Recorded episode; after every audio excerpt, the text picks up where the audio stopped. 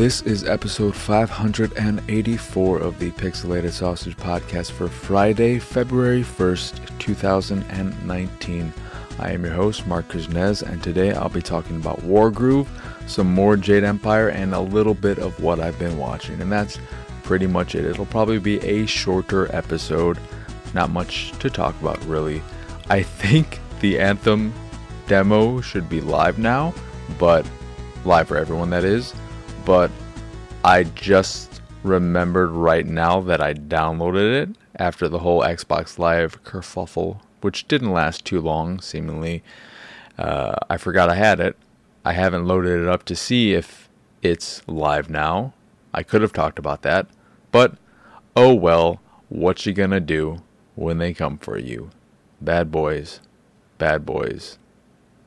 Is something else. Uh, Bad Boys. Speaking of Bad Boys, those movies aren't good.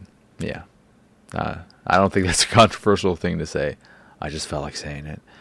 Anywho, I have played about three hours, just under three hours of Wargroove. I have made it through the first two acts of the single player campaign, and I am liking it, but I'm not loving it. And I think the reason why I'm not loving it is because Into the Breach has ruined me on these types of tactics games. And I think why that is is because I like the streamlined, no fat way uh, take on this genre that Into the Breach has. You, you you know how everything's set up in Into the Breach, and you just you tackle it like a game of chess. And these games, like Advance Wars or Wargroove, are more. They're, they're larger in scale and take more time to go through one battle. I could get through three, four uh, battles in into the breach uh, during the same time that it would take me to play probably an average battle in Wargroove. And I think I'm just maybe I don't I don't know if it's that I've never enjoyed that all that much because I remember playing Advance Wars and loving it, but I've only ever played Dual Strike on the DS, which came out almost 15 years ago. I didn't mess around with whatever I don't what is it Days of Ruin or something, the the one that had muddy dark visuals that weren't as inviting as the colorful ones in Dual Strike. So I never messed around with that one. So it's been a very long time since I've played Advance Wars and I've played similar-ish games on iOS or whatever. I think the the Great Little Big War or whatever was an Advance Wars S game, but I haven't delved too much into these types of games. I, I think I should really try the the Fire Emblem games already because another thing that is lacking that could keep me more invested in Wargroove is some kind of story and potential progression system. I don't know if that exists in Fire Emblem, but the length of battles can just go on longer than I would like, and battles can be a bit tedious and tiring at a point.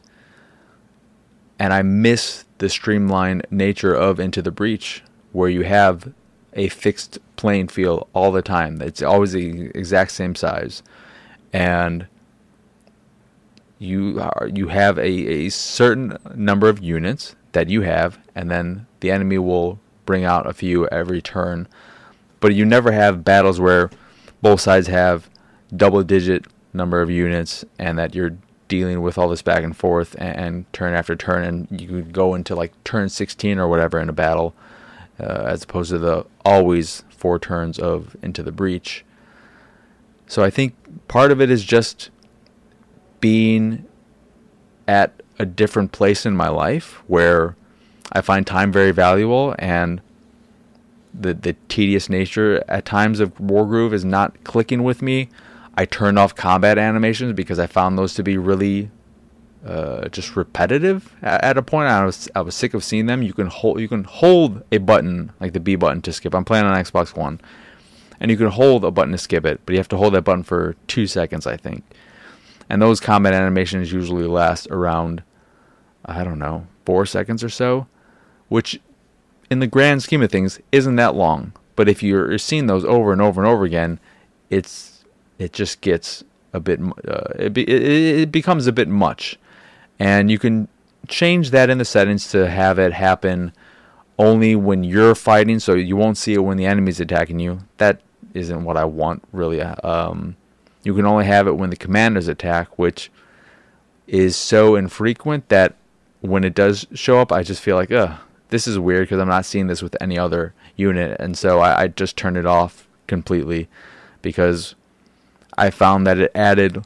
little to the game, but at the same time, the game does then lose some character and personality when that's turned off, which of course is a choice that I'm making. So I am doing that for a different reason and then losing something else out in the process. I'm gaining something while losing something at the same time. And it's just me making the choice that I would rather gain this than uh, deal with the loss of the other thing. But in something like Into the Breach, there there are more visual things you can see in the fight that don't have to have these extended cutscenes. Um, that I really appreciate when you're when you're not seeing these combat animations, you just see a little tick and then a number is changed and all that. So the combat is somewhat less satisfying, but I feel like the the, the like I'm saying the the the uh, the what I'm losing out, you know, and having the combat being somewhat more satisfying by seeing these animations, I'm gaining valuable time in seconds that add up, and because the animations are always the same, and you might have a different background depending on where the enemy place or, or the unit placements are. Uh, otherwise, it's just the same stuff. Um, the story is whatever. It's not really doing much for me. Uh, some of the side missions are. I'm finding much more enjoyment out of the side missions. There's one where you're controlling the dog commander, which is fun, and then a few other ones where you just get to play around with other commanders. My favorite side mission was. Well, I really like the dog one, but then there was another one that was just a single square uh, area, and you had the commander in the middle surrounded by eight units, one in one corner and one in the opposite corner. And then you just had to kill the other commander, which feels very akin to like chess, which I really liked. I, I like that that layout and that side mission a lot. Um, but there's just something about it that's not clicking with me, and I think it is just the the meteor nature of it, and that I want something more to keep me invested in the the time. I want something to go along with the time investment, some kind of character investment or something. This I wish this story was better, or, or just something that would make me more invested in the game and these long drawn out battles because there are some dialogue and things that happen in these battles, but none of it is anything that makes me care. Uh, and, and going to the battles, so the way it works is that you have your units and after the first few areas, you'll have a commander who has a special ability, their groove ability, which they build up as they attack enemies and defend or whatever. And these will range from being able to uh, to heal uh, a certain amount of units within uh, a vicinity to the commander, putting down a stone that will make a defensive aura uh, for certain tiles the dog can give all units that are adjacent to it a second turn, which is really powerful. It's probably my favorite of all the, the abilities. There's one who can throw up these like vines that I guess you can use to attack enemies, but I never got the the, the chance to try them out. Um, and, that, that's cool.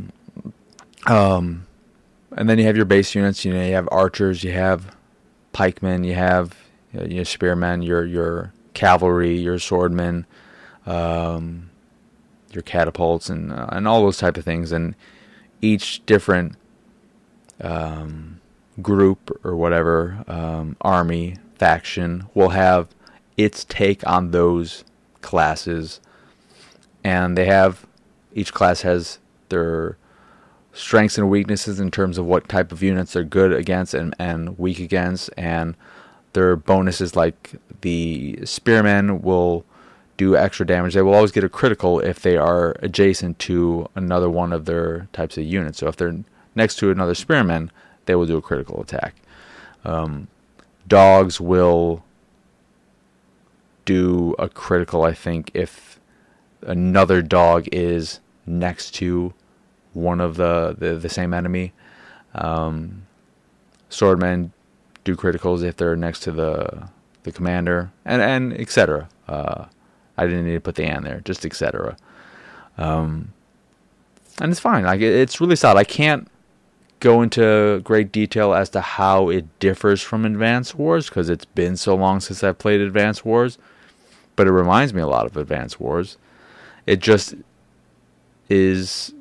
I mean, the thing is, Into the Breach has kind of ruined me because I've never been the biggest I don't want to say I'm not a fan of this genre of tactics game. I just haven't gone out of my way to play a lot of them. I've enjoyed them as I've played them, but I've never loved them that much until Into the Breach. Into the Breach was like turning on that light bulb uh, of the tactics genre. My favorite prior to that would probably be XCOM. I, I really love the XCOM reboot um, love Mario plus Rabbids as well. But Into the Breachers is so special, and while they are different, there's still a lot of uh, stuff that's the same about them. I am excited to play around with the multiplayer and all that because that's something that you don't get in, into the breach. That is that is where I think I'll be able to better figure out uh, how I feel about Wargroove and also in the arcade mode. I think the campaign is just sort of a okay way of learning the game and the mechanics and the units and all that jazz. And then the real meat of the game is playing online, messing around with custom maps, creating your own if you want, and doing the arcade mode, which allows you to just. I'm not. I've unlocked the arcade mode, but I haven't messed around with it yet. But you can pick what commander you prefer, and then I'm assuming just either go through like some kind of pre-made not campaign, but like not pre-made, uh, but like maybe a procedurally generated campaign or something of this this sort, or maybe it's just sort of like Mortal Kombat, and you go through like eight areas, and then you get to the boss area, and then you're done. I don't know, but I'm much more excited to get around to that. Uh, the campaign is just tedious, and it has dialogue that there's there's more dialogue and more story than I was expecting, and I don't care about any of it. Um, but yeah, it has like an overworld map set up, so you just go from area to area. You can get higher medals and all that jazz. Uh, some levels have fog of uh, fog of war that you have to deal with, which I don't particularly enjoy because one of the ways you're able to deal with that is by using the dog units, which I just hate. I hate the dog units. I hate using them and placing them over the map so that you can see a lot of it. Because uh, when you reveal part of the map, uh, and you keep moving forward, if you don't leave enemies behind, then that part of the map will turn back into fog, uh, which I guess is how I don't know. I don't know how fog of war works in every game, but I feel like in the few games that I've played that use it, that's not how it works. But I don't know. Um, but it's fine. I, I don't mind that aspect of it. But yeah, I just I, I want to like Wargroove more than I currently am liking it. I like it, but it's just not clicking with me in the same way that something like Into the Breaches. And I know people are going to say, well, they're they're very different games. They're not very different games. They're pretty damn similar. They are different, sure. They are different. Uh, Into the Breaches chess, and Wargroove is Risk or Axis and Allies or those types of games. Um, it's larger in scale and more time consuming, but you know, for me, uh, and they and they inc- well, no, I was gonna say they include multiplayer. No, chess is two player, um, but I like the. I just like the simplistic nature of Into the Breach uh, a lot more. in part just because I, I like I think Wargroove is something that is a thing that is meant for multiplayer, and it's you know I think that's like how the campaign is just like here, figure out how all these things work and then use this knowledge in other modes. But I'll see as I play more of it. The and it's crossplay. I believe it's crossplay uh, and all that cross everything, um, Switch, Xbox One, PC, and that includes all the custom maps and all that stuff, which is really great. When I checked earlier today, it had uh, there were already 170 or so maps uh, uploaded, so decent uh, community so far. It seems. Haven't messed around with multiplayer. I think I already said that, but uh, well, that's Wargroove. I'll probably talk about it more next week. Probably just immediately in the next episode on Monday. As I play more, probably will finish the campaign by then and get a taste of what the multiplayer is like. Uh, uh, so yeah, look forward to that. I guess. I don't. Man, just into the breach. Into the breach is magic and perfect, and it is such a refinement of that genre and boils it down into a perfect slice. And like Into the Breach is a perfect hamburger with a perfect patty that is perfectly round and Wargroove is a sloppy Joe. Sloppy Joe is, is good. It's good, but it's a bit messy. And Into the Breach is just perfect and that, that cheese was laid on it so perfect so that every single corner is the exact same and the tomato is like I don't it's just perfect. Into the Breach is so good. Now I just want to play Into the Breach. Into the Breach needs to be on Xbox One so that I can mess around. Another weird thing about Wargroove, going back to Wargroove, is that during the first few missions as it's teaching you the game and the mechanics and the controls, it tells you to get an overview of the map because the map can be bigger than the actual screen, so it can you know you might have to scale around uh, and all that, scroll around. It tells you to just click on a, uh, an unoccupied tile and then press A and then click overview. And it tells you to do this also with when you want to end your turn. But you can just press the start button and get to the overview and end turn options. I don't know why they tell you, you know, go find a, a an empty tile, and then press A, and then do that when you could just press start at any point, whenever you want. It's just it's just a weird thing to tell people to do because it just that feels in terms of controls that is incredibly clunk, uh, clunky. And if that was the only way to do it, I probably would like it even less because that I when I first saw that I'm like are you kidding me? This is the only way to do it?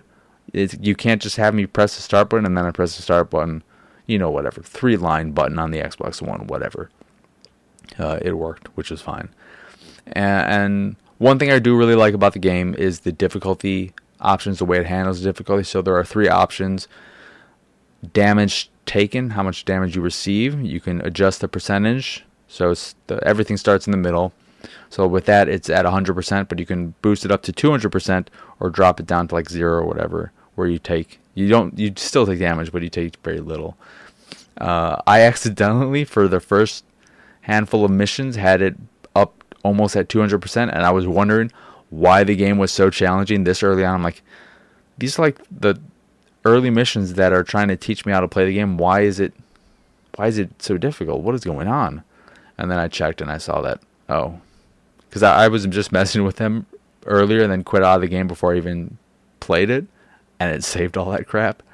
Uh, I thought it didn't because I didn't. I thought that I thought it was campaign specific, but it wasn't, and I realized that the hard way.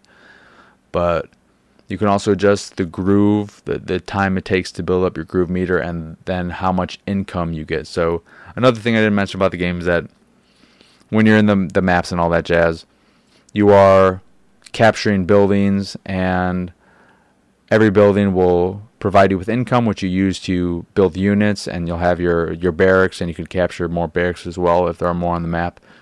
And you use the barracks to build one unit per turn, and yeah. So you can if you if you turn that all the way up, it's like uh, five hundred percent gold instead of the regular hundred percent. You will never need to worry about gold. You will have way. I, I tried to see what the game was like with it on super easy and super hard. On super hard, it's challenging, especially if you if you mess around with the gold, because then it's hard to get units. Um, but when you crank everything up to the easiest option, you're just able to build the most expensive unit every single turn, always, and you'll have w- more than enough money left over. The enemies do so little damage to you, and you pretty much build up your groove meter after every attack, uh, which it, it, breaks the game in a, uh, in a little way. Um, but if you like these types of games and you just don't want a super channel, I, I like that type of difficulty where it isn't just okay. We have easy, normal, and hard. No, you can mess around with it and see what feels best for you. Maybe you like receiving more damage, but you want to be able to get more gold so you can build units more frequently and, and play it that way. Or you want to just have it be the same, but you want a little bit harder enemies and you want the, the groove meter to fill up faster. Uh, so I like that kind of customization, the options um, for difficulty. Um, and then that that's finally it for War Wargroove. Then I played some more Jade Empire, and it'll be interesting when I finish it and record that episode of Second Runs, because there's plenty of things I like about it, but I am really hating the combat. I think it's a it's a bad combat system, and that's really disappointing. And not because it lacks depth, but because it just is a it is a bad system mechanically, and the way animations work and all these things and how it locks you in place, and the time it takes for attacks and just it feels really shitty. It it it it feels like it's in real time, but really not.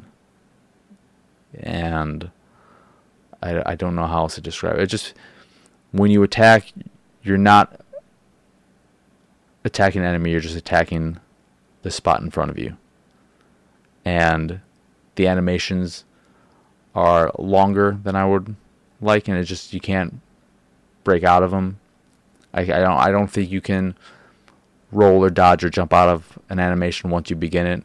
And you have these super powered attacks, which you use to break through tre- uh, shields.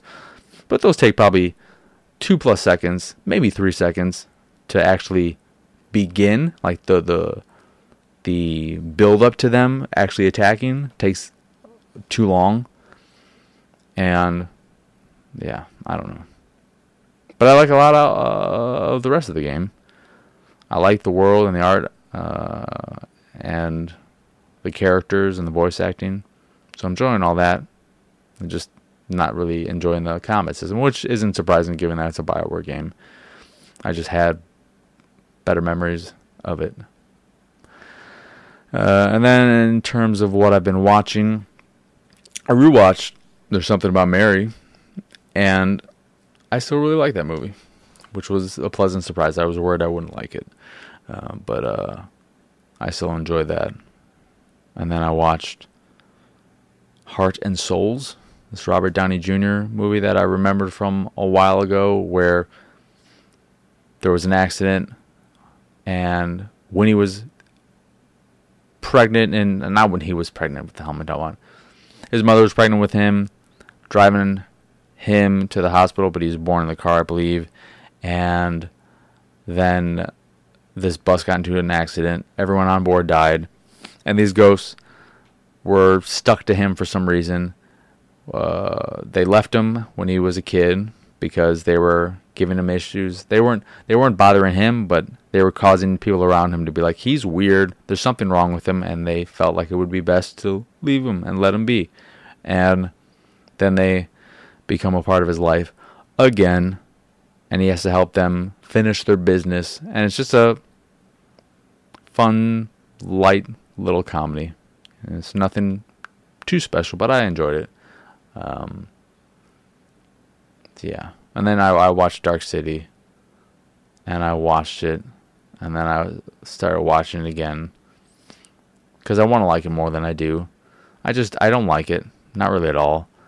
Conceptually, I think there's some interesting things there, but I think why I want to like it more than I do, and why I really want to like more than I do, is because I know my dad loves it, and I remember watching it when I, with him when I was younger, and I want to recapture that moment, and it just isn't there. I just don't. I don't like it. Um, but it's weird that I feel some kind of need to do that with Dark City over other movies where I don't care, and I will tell them that no, these are actually bad movies. With Dark City, I'm like, God, why I want to like this, but I don't. Yeah, I don't know. Nothing too exciting going on. I'm kind of tired. After that rambly Wargroove thing where I talked about it and then I stopped and I was like, oh no, wait, here. Maybe I should tell you about this part of the game too. Okay, now I think I'm done for, for real. Uh, yeah, that, that's it. Speaking of movies though and all that kind of jazz, friend was talking to me about the the Criterion streaming service, which I didn't mention. I think it was already announced last episode. I think it's a good thing. I'm already subscribed to so much that it's just not for me, and I own so many Criterions because I love Criterion. But I was thinking about it, and what would make me really interested and probably make me subscribe to a Criterion subscription service is if they included not only the movies but the special features as well because half of the reason why I love Criterion is for the special features. They put a lot of love and care into you know either getting new or just getting the best uh, special features uh, for a particular film.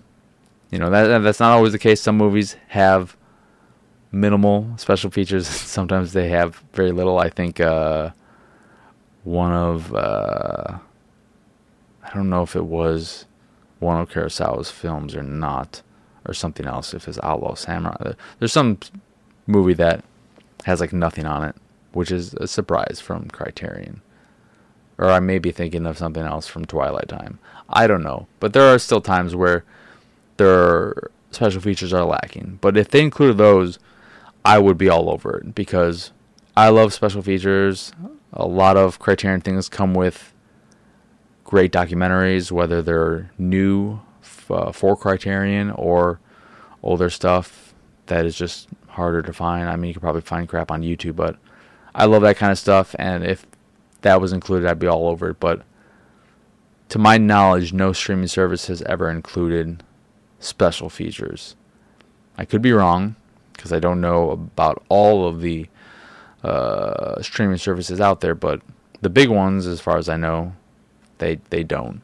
And when Criterion was on Hulu or Filmstruck, I don't think they included special features, and they probably wouldn't because they they want to leave that for the physical releases. So you could you could subscribe to the service, and then you know if you want more, if you want to get those special features, then you could buy the actual disc. If the streaming service included some kind of discount, though I don't I don't imagine the discount would be any good because it would be a discount off the MSRP, which is ridiculous because no I don't know anyone who pays MSRP for Criterion releases, which is 40 to 50 bucks depending on the movie. Most people will pay I mean Amazon usually has $40 ones for between 20 to like 30 something and 25 bucks and the the 50 ones between like 27 and 30 so why the hell would you ever pay MSRP even if they gave you like 20% discount off the the criterion official store. Mm, i could use that i guess on replacement cases but outside of that I wouldn't do it unless that's stacked with the the 50% off sales that happen, which I think they do at times, but I think they only do it like here's a, a daily deal 50% off, whereas Barnes and Noble does a month long twice a year. Which you'd know if you are a big Criterion person. Uh, any Criterion fan knows about Barnes and Noble's Criterion sale. and that it happens, I believe, in July and November. And it's great because you can just price match at other stores, and that's what I do. I price match at Best Buy, and then I get my reward points in addition to wonderful Criterion movies. And part of the problem for me with that kind of service is just the fact that, like I said, I have a lot of Criterions, and for the most part, I have pretty much, not, not even for the most part, I have, as far as I know, everything that I want that is included. Um, and stuff that hasn't come to Blu ray yet, I have Blu ray versions of them. I don't know if they're. If they have high def transfers of those movies, like the the Killer and Hard Boiled, those were Criterion DVD releases, they never came to Blu-ray. They came out on Blu-ray and part of Dynasty something or whatever I think, and they're not great transfers. They're not great Blu-rays. I own them because I love those movies and because it's still better than a DVD.